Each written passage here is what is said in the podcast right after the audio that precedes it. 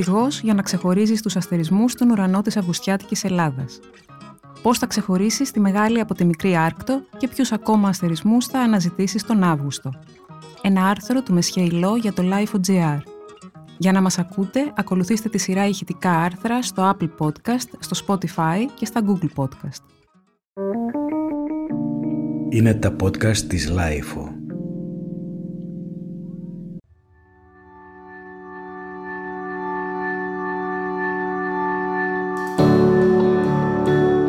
Ο αστερισμός είναι μια ομάδα φωτεινών αστέρων που όταν τα ενώσεις με νοητές γραμμές σχηματίζουν μια εικόνα σαν να παίζεις ενώστε τις τελείες στον ουρανό.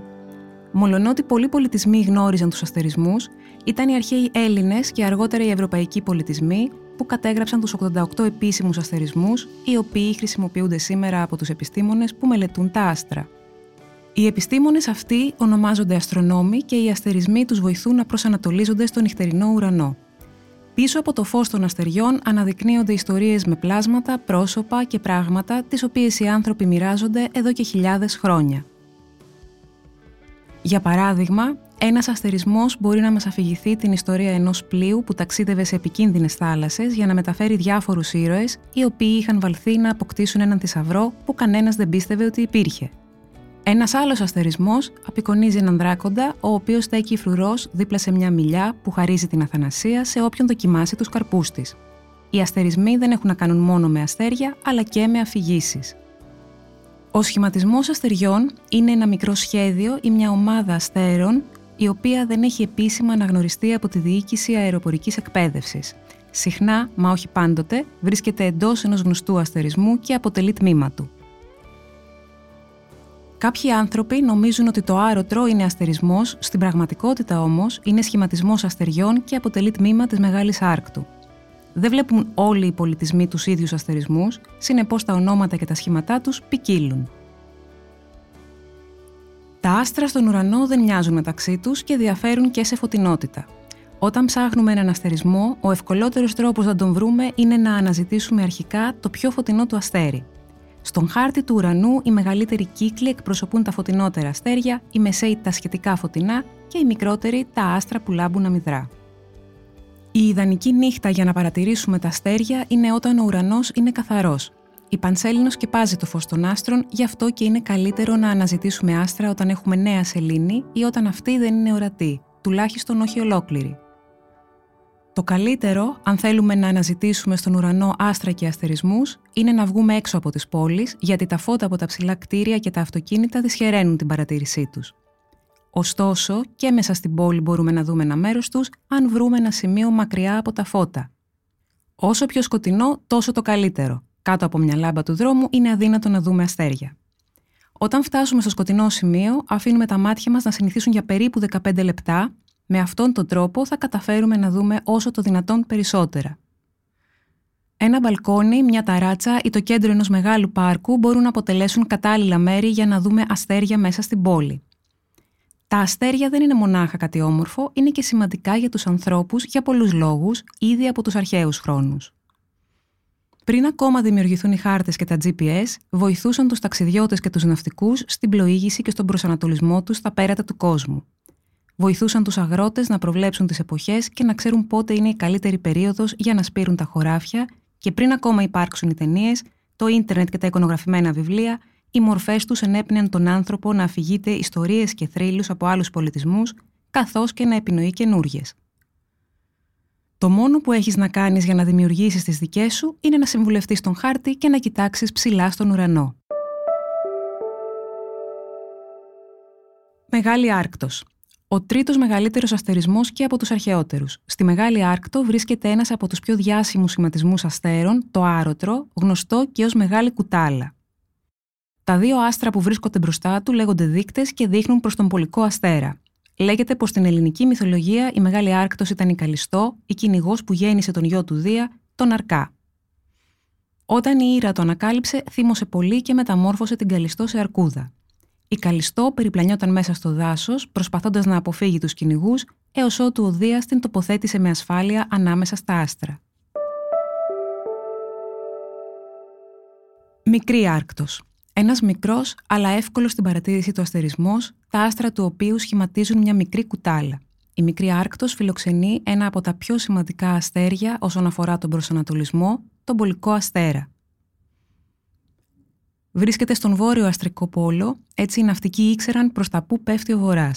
Σύμφωνα με την ελληνική μυθολογία, η μικρή Άρκτος ήταν ο Αρκάς, ο γιος της Καλιστός, ο οποίος μεγαλώνοντας έγινε κυνηγός. Μια μέρα συνάντησε στο δάσος τη μητέρα του με τη μορφή της Αρκούδας. Καθώς ήταν έτοιμος να τη χτυπήσει με το τόξο του, ο Δίας μεταμόρφωσε και αυτόν σε Αρκούδα, μεταφέροντας στη συνέχεια μάνα και γιο κάπου ανάμεσα στα άστρα. Περσέας Αστερισμός μεσαίου μεγέθους, τα άστρα του οποίου σχηματίζουν τη φιγούρα ενός ανθρώπου που κρατάει ξύφος. Ο αστερισμός περιλαμβάνει ακόμα το αστέρι Αλγκόλ, το οποίο πολλοί νομίζουν ότι φέρνει γρουσουζιά ή και τρόμο, επειδή η φωτεινότητά του μεταβάλλεται κάθε τόσο με έναν ιδιαίτερο τρόπο.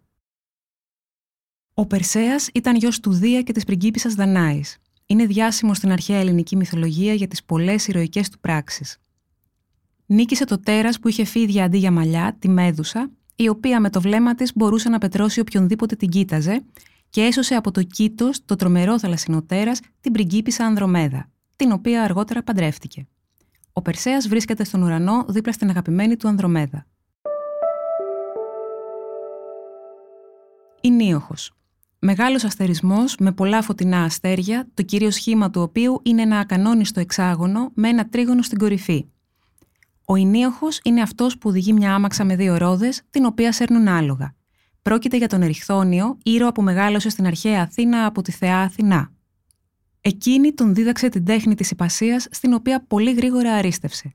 Η βαθιά του γνώση σχετικά με τα άλογα τον κατέστησε άριστο ενίοχο και τον βοήθησε να κερδίσει πολλούς αγώνες στα Παναθήναια τις γιορτές της αρχαίας Αθήνας.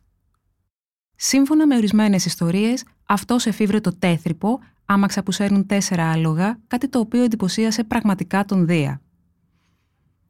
Σύμφωνα με άλλες ιστορίες, η κατσίκα που κρατάει στο χέρι είναι αυτή που φρόντισε τον Δία όταν ήταν βρέφος, Κανείς βέβαια δεν ξέρει γιατί την κρατάει.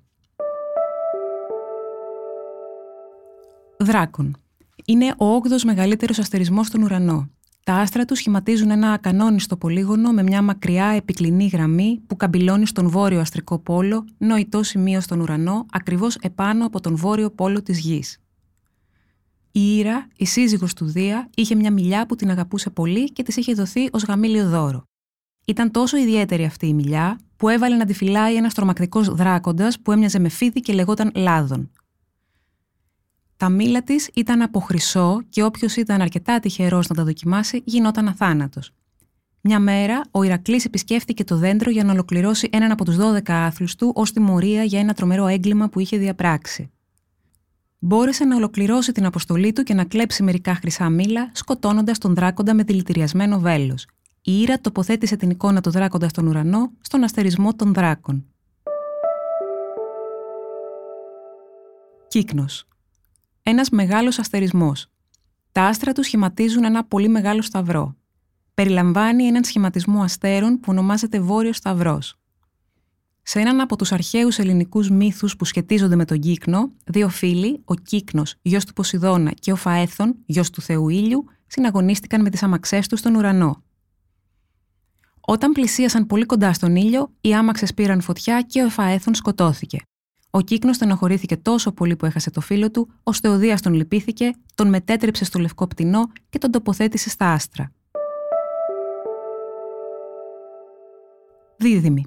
Ένας μεσαίου μεγέθους αστερισμός, του οποίου πολλά άστρα είναι ορατά με τηλεσκόπιο. Τα άστρα του μοιάζουν να σχηματίζουν δύο ανθρώπινες φιγούρες που κρατιούνται χέρι-χέρι είναι ο Κάστορ και ο Πολυδεύκης, γη της Λίδας, βασίλισσας της Σπάρτης στην αρχαία ελληνική μυθολογία. Ο πατέρας του Πολυδεύκη ήταν θεός, οπότε ο ίδιος ήταν αθάνατος. Ο Κάστορ όμως ήταν θνητός, διότι ο πατέρας του ήταν άνθρωπος. Ο Κάστορ ήταν δυναμικός πολεμιστής και αναβάτης, ενώ ο Πολυδεύκης ταλαντούχος παλαιστής. Τα δίδυμα αδέλφια ήταν οι καλύτεροι φίλοι και ήρωες. Σάλπαραν μαζί με τον Ιάσονα και το πληρωμά του, τους αργοναύτες, με το φημισμένο πλοίο την Αργό, προκειμένου να πάρουν πίσω το χρυσόμαλο δέρας. Έχοντας ξεχωριστές ναυτικές δυνάμεις, ως δώρο του Ποσειδώνα, προστάτεψαν την Αργό από πολλούς κινδύνους.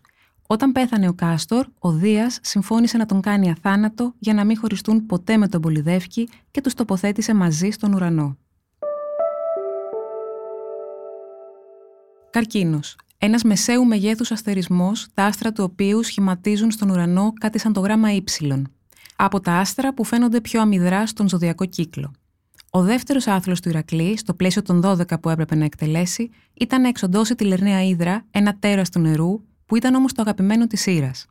Όταν όλα έδειχναν ότι ο Ηρακλής νικούσε, η Ήρα έστειλε ένα τεράστιο καβούρι για να τον δυσκολέψει, αλλά ο δυνατός Ηρακλής το έλειωσε με το πόδι του. Η Ήρα τοποθέτησε τον κάβουρα στον ουρανό για να τον ανταμείψει για τις υπηρεσίες του. Λέων, είναι ο μεγαλύτερος από τους αστερισμούς, τα άστρα του οποίου, αν τα ενώσουμε, σχηματίζουν ένα λιοντάρι. Για τους αρχαίους Έλληνες ήταν το λιοντάρι της Νεμαίας, ένα τεράστιο κτίνος, άτρωτο σε οποιοδήποτε όπλο. Ο Ηρακλής στάλθηκε για να παλέψει μαζί του τον πρώτο του άθλο, αλλά τα τόξα του και τα ροπαλά του απλώς αναπηδούσαν με το που έβρισκαν πάνω στο δέρμα του λιονταριού.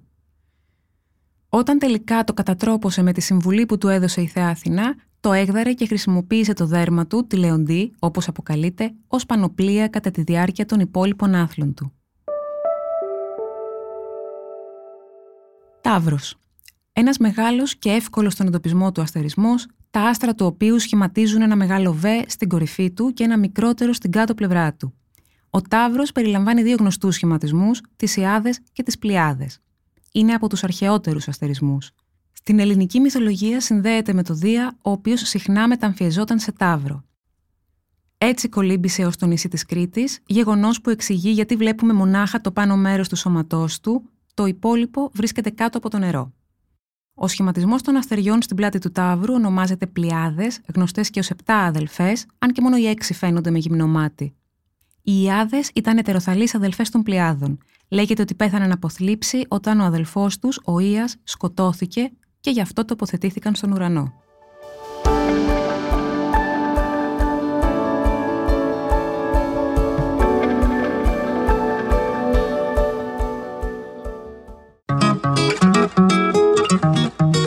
Ένα άρθρο του Μεσχέ Ιλό για το Life.gr.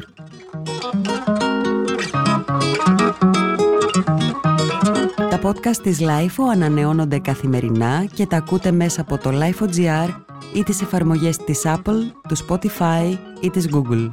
Κάντε subscribe πατώντας πάνω στα αντίστοιχα εικονίδια για να μην χάνετε κανένα επεισόδιο.